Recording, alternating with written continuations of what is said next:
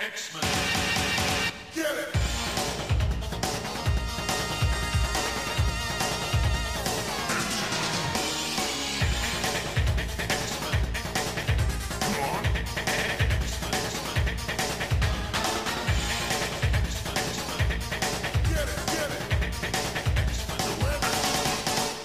Hey everyone, and welcome to another exciting episode of Battle of the Atom. This is the weekly X-Men podcast where we rank every X-Men story from A to Z. I'm Adam. And I'm Zach. And Adam, it's been so long. I know, man. It's been a couple weeks. So uh, I, you have a new addition to your family. Congratulations. Thank you. Thank you. Yeah, uh, I guess for you guys, it hasn't been very long. Me and Adam haven't recorded a podcast in like a month. Yeah, I feel like I may have forgotten how to do this, but... Um... I'm glad we're back. It feels uh, weird not recording on a weekly basis. So, um, I'm, but I am glad that, that you got to take a little time off, Zach. It's good. It was very nice. I filled it with uh, diapers and holding babies, uh, which, you know, one of those is great. One of them less so, uh, but it's good. Everyone's happy and healthy, and uh, you know, we're here. And I think I think I was a little inspired. Oh, really? Uh, with this break, yeah. I was thinking of the children. Mm-hmm. I was thinking of the youths the young, of our country. The youngins. Hello, children. The youngins, as as some call them. And the thing about X-Men is there's a lot of children. And there's a lot of stories around the X-Men children and where X-Men become children and all sort of children-based X-Men activities. And as luck would have it, this week... Our Patreon supporter, Waiting for the T Raid. I don't know why I said T. It just kind of stopped there. Uh, Waiting for the Trade. It's Max. He's a very, very good comics artist. Uh, you can see his stuff on, on the internet all the time. I retweet darn near every one of them. So yeah, guys, go you, check them out. You go. You read Waiting for the Trade, right, people? Like, if you're listening yeah. to this and you're not, you should be. They're hilarious. They're great. Like deep continuity digs. They're they're awesome. Yeah, it's it's very good. But he decided to... Uh, he told me he wasn't sure what to pick because he didn't know if he wanted to uh, be nice or mean. Well, this is this is an interesting pick. He chose pick. weird. Yeah. He chose weird mm-hmm. is what he chose. Yeah. Uh, because he uh, went on over to patreon.com slash Xavier Files, uh, jumped in at a donation level to get a story and chose the story X Campus. Hmm. X Which Campus. Is, it is a high school A U X-Men story put out by Panini Press, hmm. which is a European comics company that was a prestige format first released in uh, Europe of X-Men stories by completely European talent. And boy, is this interesting. Adam, what were your thoughts when you were reading this comic book? Well, it's weird. Um, it's a four-issue mini here in the States. We've got Todd Knock doing covers, and then, like you said, a variety of different um, uh, European artists on this thing.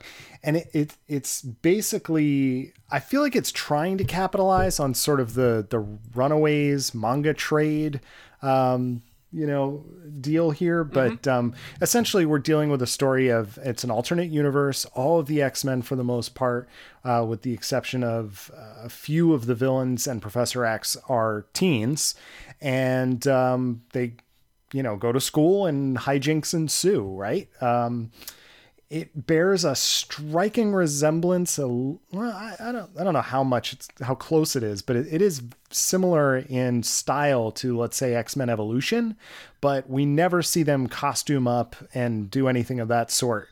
It, it's all on campus in plain clothes for all four issues. Yeah, it's it's weird. I almost resent the X-Men Evolution comparison only because uh, this is good. Or that was good. This is somewhere in between. This is just so odd. It's there's there's a handful of different stories. It's four issues, but each issue is a double-sized issue with two complete full issues inside of it. Yeah, so we're talking about almost two hundred pages of content here. Um, and, you know, it's a very unique thing because it all happens on the campus. It's very on brand with the title. I'll give it credit for that. Um, but like I said, this is not a costumed superhero struggle. This is, we're fitting the X-Men mythos into these uh, into these eight parts, and we're, we're all going to be at school the entire time. So, um, it has its strengths and I think it has its weaknesses. Um, we were talking off the air that I think one of the biggest weaknesses here is that they make Wolverine into one of the teens. He's a teen Wolverine. And it's so bad. It's guys, weird. Guys, guys, guys, guys, guys, guys. Wolverine has never been like under forty. He was born old. I know X-Men Origins is a like movie and Wolverine Origins is a book that exists that says that he was a child once, and I don't believe it, uh, because he was born Clint Eastwood and just kind of ran with it from there. Uh, he's bad. He has a bad attitude. Everything's bad about it. Uh, it's just it's it's an odd odd take on it. There's so many weird things. Okay, the weird the weirdest Zach, take on this is Jean Grey, Shit. who Jean Grey gets introduced as Professor X's assistant, like his adult teacher assistant friend. And it turns out she's actually a teenager in disguise as an adult. That was another one of the really strangest parts of this story, is that, that Jean Grey is introduced as an adult, but then is then revealed to be a teen. I, I don't know. There's some very strange choices here.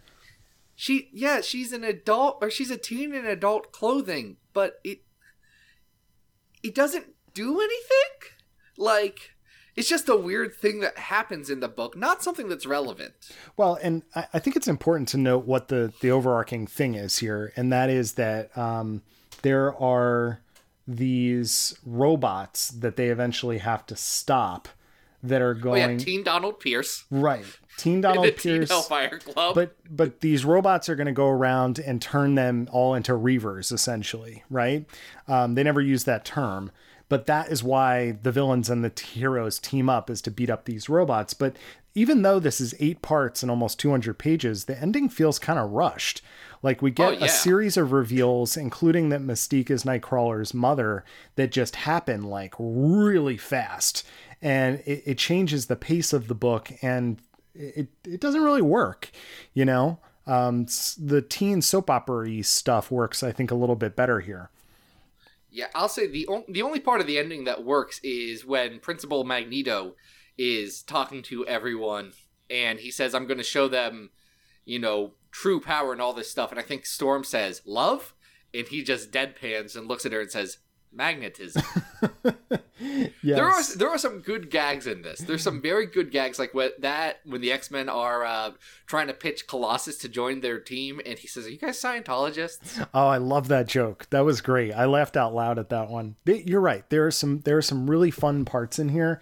And if you are a fan of, you know, animated series, I'm not going to specifically say Evolution, but if you like an animated look to um, your comics and you want to, you know, check out a very distilled version of the X-Men, I think you might find this enjoyable. I found myself enjoying the story. I just, it, it does have enough weaknesses that it's not really something that I would highly recommend. No, it's, it's kind of blah. What it, what it reminds me a ton of, and it's a story that we, I wanted to get uh, added to this episode, but we just couldn't work it out logistically, is X-Men Misfits, which was a manga that Raina Telgemeier, you know, the, the biggest person in comics that no no one our age is reading. Um, yeah, the author she, of uh, Smile, right? And, si- yep. and Sisters. Big deal. Yep. Yeah, she, she sells more comics than anyone else in the world. That's right.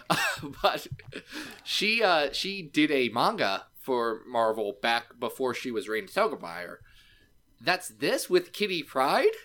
Oh, yeah, yeah, yeah, yeah. And it's it's the same thing, like Viz Media put it out first for Japan, and it never really took off, just like this never really took off. It's a high school A U of the X-Men, and it just doesn't work. It's so similar to that, and it really makes me curious about... You know, they keep they keep trying to get back to X-Men as, you know, like a teen book and all this stuff, uh, but it just doesn't it doesn't always click. They've tried this with like the first class stuff, and they've tried it with uh, you know, X-Men Evolution, and I just it's a weird thing that they keep going back to, because most people know X-Men from just being the X-Men. Why don't you just make them X-Men? Yeah, I think I think it brings up an interesting question about, you know, like what's the purpose of this? Um, You know, why de-age them? I know that Jordan White is like really consistent about the fact that he thinks the X-Men are much younger than I think most of us think they are. Um, oh, yeah, he's wrong. I know he controls it, and he's objectively right because he sets the truth. But he's wrong, and me and him have stern disagreements about that one. Yeah, but it is interesting to me. You know, like, we, we see this in a, in a variety of different media. We've seen it in the cartoons, um, even X-Men Apocalypse, uh, you know, and uh, to a certain extent, I don't know, did Days of Future Past introduce some of these younger guys? Um, no, no, no, right? It was just no, Apocalypse. No. They hit the reset yep. button. And, it, you know, I just don't necessarily understand why that's necessary. You know, like, the characters are pretty full formed, fully formed. Like, teens are a big deal, Adam. You got to get that teen market. You got to get with those youths and their sobies and their kick flips. I don't actually know what kids do anymore. I'm not that old, but I have been removed from high school for long enough that, I don't know, fidget spinners, dabbing. Okay, yeah. You, Where should we put this on the list? You're a high, you're a high school boy. You know that. All right, so we have Evolution on this list somewhere, right? Because we did House Party, and I believe we yeah, had that yeah. down at one twenty-five. Um, I remember you were very affectionate with that. Oh, that's a wrong word. You no, no, no, that's no affectionate. That yeah? tracks. Okay. I I thought that made it sound like you make out with the issue. Um, but you, you like, not often you, you enjoyed that issue. Um, is this better or worse than House Party? I think it's worse than House Party. Okay. I think that from a craft in telling a story standpoint, it's better than X-Men No More Humans down at one thirty-eight. So that gives us a decent window to start playing with. Okay. Yeah. Um, I think it's better than some of the other things that we have in there. Um, Ooh, Monet Vampire Hunter, another teen. Yeah, I liked this story better than that. I, I thought this was a little bit more solid um, than that. That was kind of a throwaway thing. This is also kind of throwaway. Like, it's it's certainly not like a season one style retelling that you're going to use to reestablish new fans. Um, do you, do you think it's better than that weird Savage Wolverine poaching story? Maybe, but just a little bit better than it. Okay. It's right on that level. Because, like, at, just a couple spots up from that at one twenty-nine, we have New X-Men one through six, Choosing Sides. Uh-huh. And I think that is a more successful teen story than this. Yeah, I agree. Um, so is it better than Children of the Atom? I'd rather reread Children of the Atom. All right. Children of the Atom's not good, but it... it's kind of great. Well, yeah, it, it's it's got that uh, sweet art. So this is our oh, new one thirty-one. Yeah, our new number one thirty-one. We've got X Campus. Yes, that was a weird one. Thanks for recommending that, Matt.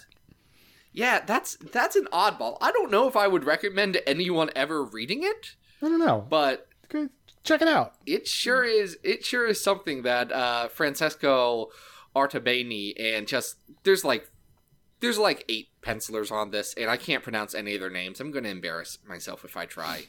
Uh, but yeah, it's an it's an interesting addition to the X-Men canon. Much like our next uh, story that we're going to talk about, Adam. This was one we were both very excited about to finally get a chance to bring up in here. This deadly double-sized issue. Oh my goodness, yes, I absolutely love this issue. Um, this is New Mutants Slumber Party, which yeah, what's the New Mutants Slumber twenty-one, twenty-one, twenty-one.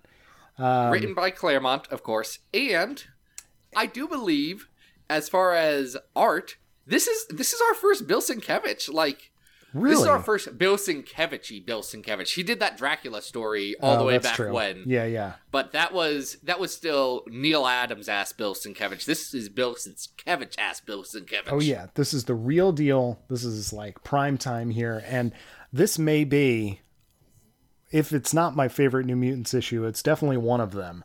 Um, this is such a great issue of this era. The basic premise is that Um, some of the other kids from town, you know, from other actual high schools have been invited to have a slumber party with the girls at the Xavier Mansion. Um, it also introduces everybody's favorite Warlock. So uh, there's a lot going on in this issue. Yeah, he's a good boy. He's a good boy. Doug Ramsey joins the team in this issue. There's a ton happening. And It's gorgeous. Like, here's the weird thing. If you were going to take a look at Bill Sienkiewicz's art and his style, you would never think to ask him to draw a slumber party issue. Like, that's that ain't him, fam.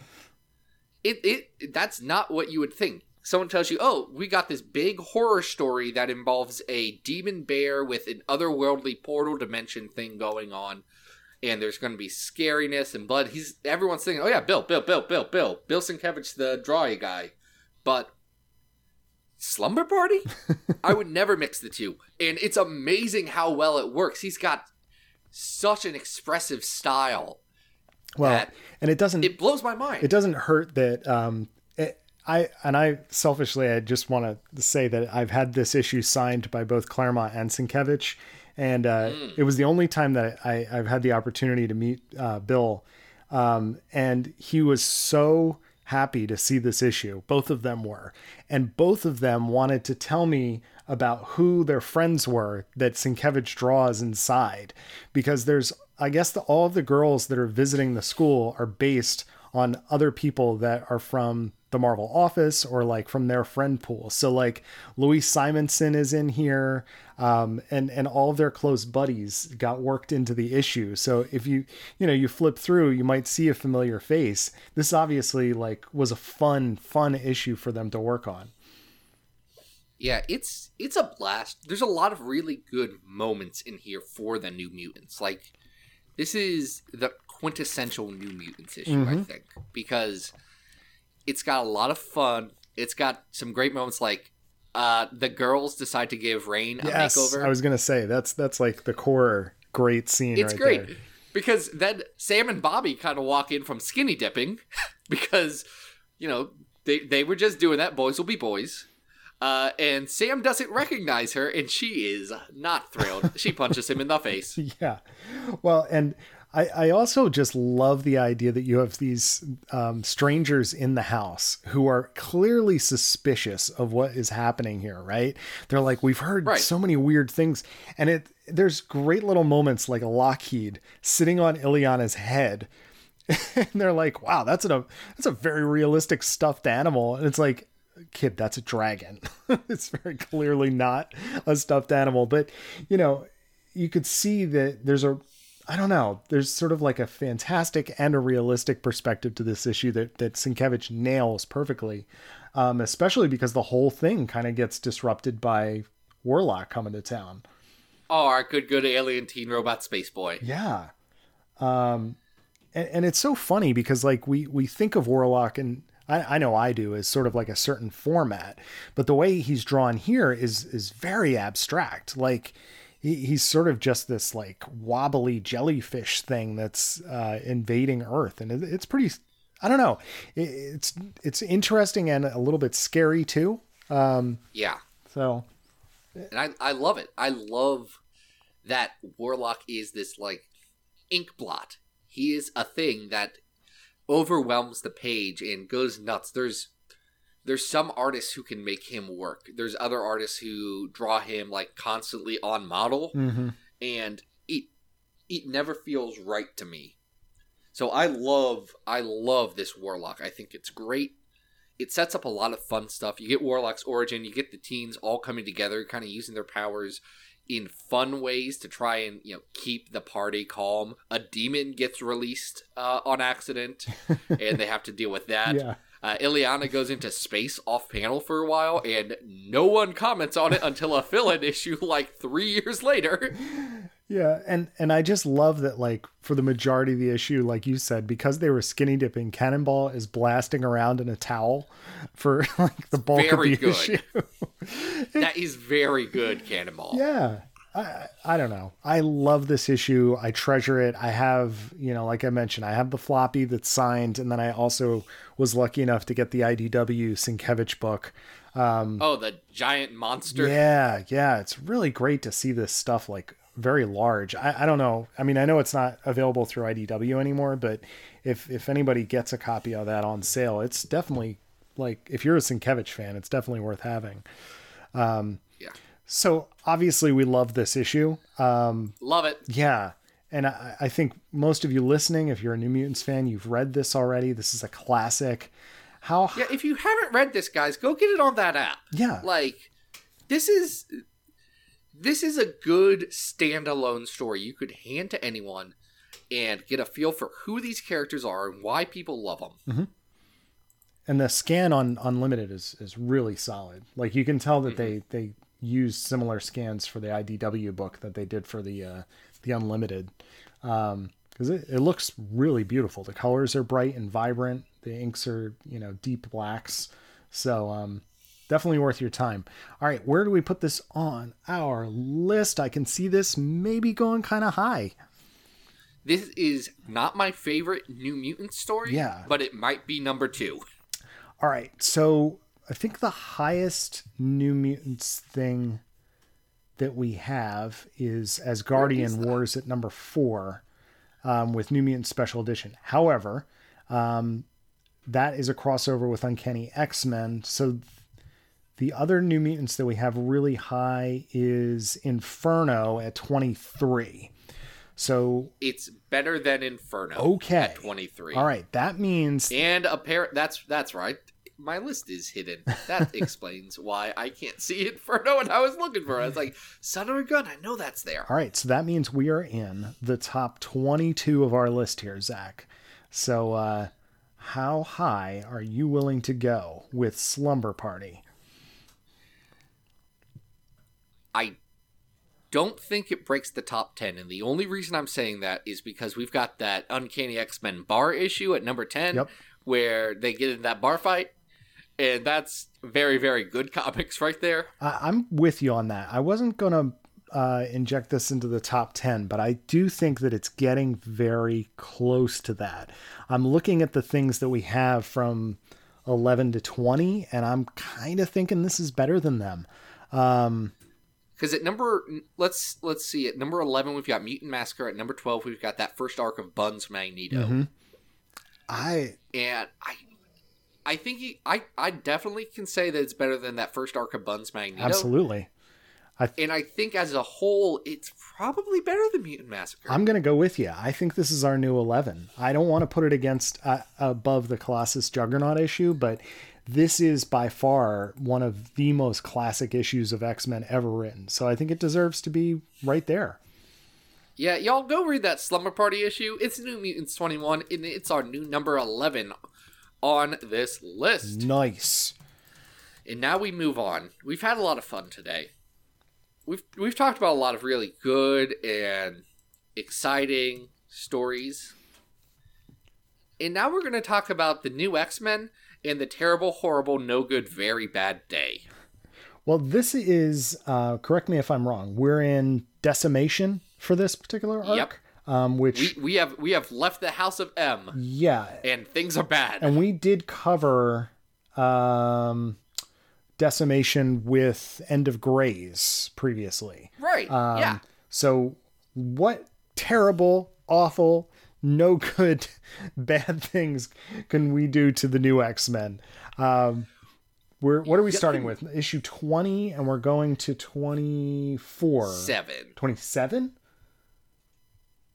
Yes. Did you not read it? I only read to twenty-four. Because I only did Childhood's End. Oh, Adam. Okay. What did so you do? What's what's twenty? I did up through twenty-seven, because which is I Crusade, do believe, right?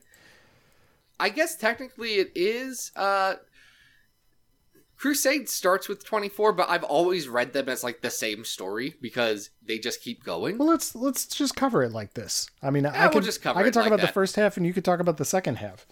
Um, yeah, so the first half uh, is by Craig Kyle and Chris Yost with Mark Brooks doing the art. Yeah, I think uh, Paul Pelletier does a little bit on the last issue of that. On twenty-three. And it starts with a whole bunch of children screaming at the top of their lungs because yeah uh M-Day yeah M-Day man M-Day has hit, and uh people are taking it in a variety of different ways. Um some of them think their powers are gone when they're not. Uh some of them have had their powers removed, some of them wanted their powers removed, and I, I gotta say, it's a little bit confusing the way the storytelling is done in the issue, um, but I will give it credit that if something like this were happening to the school, you can imagine that it would be mass pandemonium. And they do a pretty good job of capturing that. Um, they do. I think it's... what's weird about this part of the arc is that um, the the story bounces back and forth time-wise. It, it flashes forward and back in time. I don't know how successful that is.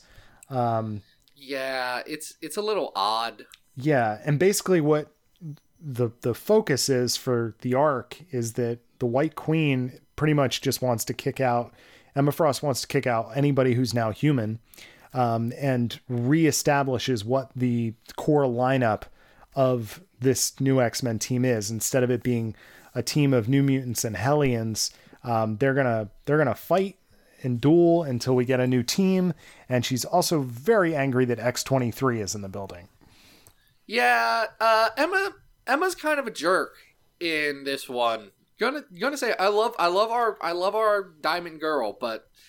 She doesn't come off great here. Obviously, Emma has now gone through her third class of students who have been decimated by tragedy, so she's a little fed up. Oh, yeah. I I empathize with her greatly on that because Emma's Frost students have not had a really good life expectancy. Um, yes. She's mean to Danny Moonstar in here, and I don't like that. No, that's also very strange. Like, you know... Here you have someone that's been established as a character going back um, all the way to the very beginning of New Mutants, and yet is... I just think the entire thing of, of Emma tossing out all the human students is, is strange. Like, I, I I don't know if I'm if I'm the authority on saying that it's out of character, but it, it felt m- maybe slightly out of character um, yeah. for the Emma that we know it, from this era. She... She does what she needs to do to get the plot to where uh, Kyle and Yost want it to get. Which is to blow up a school bus full of children. um, yeah, wow. uh, guys, they kill a lot of... The Purifiers, the Purifiers murder so many children. Yep. Everybody's favorite reverend is back. Um, oh, man. Like, let's let's talk a bit about the death count in this, because I think it's important. Sure. At this, at the start of this story, the New Mutant squad was Elixir, Icarus, Prodigy, Surge, Wallflower, and Wind Dancer, led by Danny Moonstar. Mm-hmm. That's seven people. Yep. Danny Moonstar gets depowered. Zoop. Uh, Wind Dancer gets depowered. Zoop. Prodigy gets depowered, but he keeps all of his smart thoughts, so he's yes. just a super genius. Smart so guy. Maybe he half gets depowered. uh, and then by the and yeah, Danny gets depowered. By the end of this arc. Icarus is dead, and Wallflower is also dead. Yeah, they basically just took the uh, the, le- the the mutants that weren't really working for the story so well since the beginning of the book, and uh, just blew them up or or depowered them. Blew them up, you know? Or shot them, or ripped out their wings, or did so many really bad things to them. Yeah. In in service of getting X twenty-three and the Hellions to be the main characters of the book, and to their credit, the Hellions are more interesting. Yes. Uh, I I want Rockslide and Rockslide and Dust and Mercury on a team way more than I want uh, Icarus. Yeah, Jay Guthrie, Wallflower. The worst Guthrie. Ugh. Um, but there is a weird, mean-spirited way. Yeah. that they they kill a lot of people. Like it's a lot. Like if No More Mutants was a big kick in the pants conceptually, this is it really hitting.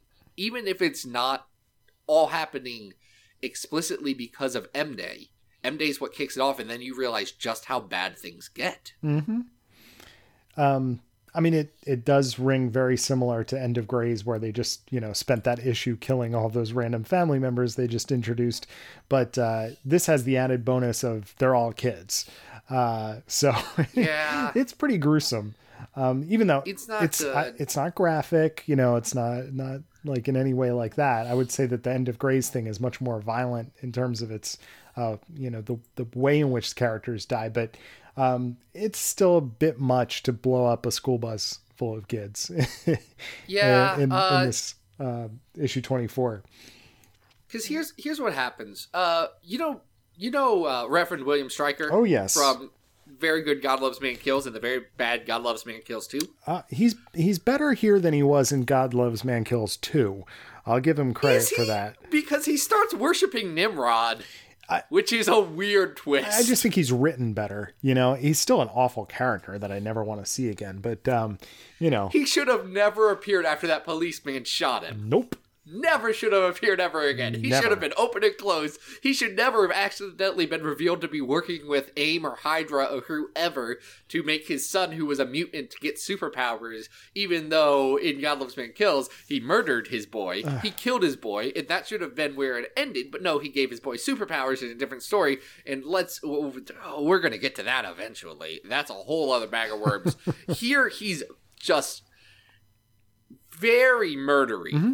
Oh, yeah. He kills a lot of people, and he's gleeful about it, and it just sucks. Like, I hate that Stryker is being used like that, because I think Stryker had such a good, complete one-shot story and should have never been touched again. Agreed. I do, however, think the Purifiers as a general antagonistic force that represents humans hating mutants, that works. Yeah, I wish they dressed differently. I never really liked the uniforms of the Purifiers. It's just a, the giant upside down, yeah. like the giant cross of Peter and the black. Yeah, it doesn't. That I don't like. Doesn't work great. Concept. It doesn't okay. work great. Yeah. Be, mostly just because I think all it does is then kind of shoehorn them into saying, uh, you know, God hates these abominations, and that's it. And I think the one thing that the Marvel Universe has taught us is religion's not the only reason why everyone hates mutants. No one has a good reason, but everyone does hate the mutants. Mm-hmm. So yeah, I, I think it shoehorns them a bit. Yeah. Um, what do we think of this? Do we like this? I, I think it's, I think it's interesting. I think the second half is a bit more well paced than the first half, because the first half it, it has four issues where they're still setting up this new status quo. And then the bus explosion happens. And right after that, the Purifiers' attack really starts on the school. Mm-hmm. And that starts to get things moving. There's a lot of momentum. There's a fun scene where uh, X twenty-three switches herself with Dust so that she can catch the Purifiers by surprise. Uh, there's a good ending where Elixir, who's had a rough go of it, uh, takes out William Stryker and ends the story. Like, there's a lot of good action stuff at the end, and it does a good job developing the um, these new X-Men into more likable characters, especially, like, I think Mercury and Dust mm-hmm. really get, in Rockslide really get a lot more development here, and I like them a ton. So I think it sets up the book to go somewhere really good. I don't think that this school shooting story really works very well. Like, it feels just a little odd and weird in today's age, and I don't know, there's something there's something off about this story, and I've never loved it. I think I think the fact that they kill a lot of children really rubs me the wrong way. Well, especially because of, you know, I, I don't know, you know, like it, it depends. What are we talking about here with this story? Like, clearly it's designed to be a status quo shift for the title. Um, but it's, it's dealing with some very awkward subject matter. How shall we say? There's a lot of sensitive issues that aren't really dealt with here. Yeah. And I think that's not great. I do think Mark Brooks and Paco Medina, who do the art on these stories, I think they do a very good job with it. Yeah. I think it's real gorgeous. Paco Medina, especially, is someone who I love. Brooks's covers are fantastic. Especially the cover to twenty-four that has Mercury seeing the buses explode and it reflecting on her face. It's one of my favorite X-Men panel, like, covers. I think it's so good. Well, it's amazing. Like, Mark Brooks's uh, evolution from here to, like, what he's doing now with these very painterly uh, covers, like he's doing for uh, Extermination. It, it's pretty amazing, um, his evolution over the years. But these are good, too. Yeah, it's some it's some good stuff. I think there's some weird stuff with the X-Men and how especially Emma and Scott are portrayed in this. I think it has some growing pains before this book becomes real fun. Like, I think the next the next three arcs after this, it's a Nimrod story that follows up with this. There is a story focused on Mercury and X twenty-three, and then there's a Quest for Magic story that's dope, and I can't wait till we get to talk about that. That's got Scotty Young doing not baby art, and it's awesome. That's great. Um, yeah, I mean, they've definitely shifted the lineup into something that's going to be a, a little more likable than where the book started. Um, so we have, where do we have the, the first arc of New X-Men? Um, that it's low. Yeah, uh, it's in, it's past one hundred. Yeah. Uh, it is one thirty right now. Okay. New X-Men choosing sides. I think this is better. This is definitely that. better than that. Um, And uh, where do we have End of Grays right now? Uh, End of Grays is a decent chunk up there. Uh, oh, it's that's all the way up at sixty-three. I I just bring it up because, you know, it's part of the same event. I don't think this is as good as End of Grays. No, it's in between those two for sure, which is several comics. Yeah, yeah, that's a pretty big spread. So um, here's here's one I'll throw out there. Yeah, go ahead. Uh. Felix Covenant, Generation Next. I think this is better than that. Okay, I can get behind that. Yeah, Generation Next is, is good for introducing the Gen X characters. Um, involves teens, but uh, I, I agree. I think this has a little more substance to it. Um, how about, is it better than the Gold Balls issue of Uncanny X-Men Volume three? Man, you just know how to cut to my core. I know you like that Gold Balls guy. Yeah, Gold Balls is good. I think this is better than Gold Balls, but I don't know if I like it better than the Rob Liefeld uh, X-Men Men comic where they fight all the aliens. That seems to be a ceiling for you occasionally. Like when we get, when it's we get a good to that. comic. I like it. It's not as good as the Ladies Night one, but it's still a good comic. I'm, I'm, I'm with you. It's it's got a lot of fun stuff in it. Um, All right, so is that where it's going? Is this our new ninety-one? I think this is our new ninety-one. Great. It's New X-Men Childhood's End slash Crusade. Oh, man. Those are... They killed off a lot of kids, didn't they? Trying to t- That's just mean, right? To... That's just a mean-spirited way to do things. Yeah. Well, I think that event in general was designed to be pretty mean-spirited, you know? Um, but, hey... It, it happened, and you, you get a better book out of it, I guess, right? I mean, you do. You do. Those last three arcs are better than literally anything that comes before there it in that you book. Go. There you go. So, I mean, it all worked out. Plus, it gave us, it gave us like, Dust and uh, Mercury and Rockslide mm-hmm. being important people, yeah. which is really kind of the key. But that uh, that does it. That's three three stories. We're back. We did not... Totally forget how to podcast. No, we remembered how to podcast. That's great. I feel good. That is a fantastic. Uh, so first off, I want to thank Max and everything that he does on Waiting for the Trade. It's very good comics. You should check it out.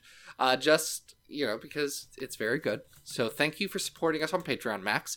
Also, if you want to be like him and support us on Patreon, you can go over to patreon.com slash Xavier Files. At the two dollars a month level, you get a story added to the list. Uh, I'm just going to say it. The last two stories that have gotten added have been uh, based around Star Trek and Adam X. What? So you can add some weird stuff to this list, and we'll have to legally read it. That's the truth. It's a binding argument from the government, I think. Yeah, that's yeah. There's legislation. There's there's legislation. There's other tiers of support you can go to if you want. Uh, but yeah, that's about it. Hey, Adam, where can people find you, and what have you been doing for the last month? Oh gosh. Uh, well, let, let me plug something that you and I are both involved in, and that is the um, X-Men uh, baking cookbook just became available, I believe, today as a P D F on Gumroad. Uh, the exceptional, hold on, the guide to exceptional baking is available at gumroad.com slash L slash X-Men baking zine. You can get a P D F. If you missed out on the Kickstarter, you can get a P D F for fifteen bucks. It has a, it'll be in the show notes to the left. Yeah. Or below it or however. Just flick on over and say that one. Yes, but guys, you want a copy of this if you missed out on getting the uh, spiral bound version, because it is packed with stuff. And Zach wrote a recipe. Um, I illustrated it, and there's tons of other really good stuff in there. So get that. Um, other than that, I've just been working on Ambition Jubes, uh, Attack on the Mansion. New pages coming out on Mondays. And you can find me on Twitter at Arthur Stacy, New Pages Ambition Jubes at adam rec dot tumblr dot com. Uh, Zach, where can people find you? You can find me online at xavier files dot com. That's where I have all the latest and greatest in X-Men news and other stuff. Uh, this last week, I wrote a thing about why Wolverines were really frustrating. Well, that was good. Uh, and his return. Yep. Uh, Yep, I essentially I read Return of Wolverine number three, and I said, "Screw this! I'm real mad now. I've got to write something." Yeah. Um, but I, I, yeah. And then as you listen to this, I should have already posted a review overview kind of thing of X-Men Mutant Empire Book One Siege, a book that has three colons in its name. Hmm. It's interesting, if not good. Fair enough. Let's just let's just say that I've been I've been reading just books without pictures recently. Absolutely wild. Did you know those exist? Uh, just because you've been posting pictures and screen grabs of pages, they they sound absolutely bizarre. Yeah, they still got X-Men in it though, so I'm not really expanding my horizons. Really, just kind of pushing them to their absolute limits. I like that. I like that. New frontiers, right? Something like that. I'm boldly going where I've gone a lot of times, but now without pictures. uh, you can also find me online at Twitter at Xavier Files. Uh, that's where you can go to make sure you follow, see the show coming out, see whatever random thoughts about X-Men I have this week. Uh, but I think that's about it. Next week, because we did not time this out for Valentine's Day, we're just going to be talking about three stories about two characters being in love. Aww. And boy, we've got some stuff to talk about. We sure do. Oh, but until then, this has been Bow the Atom, and we hope you survived the experience. Get it!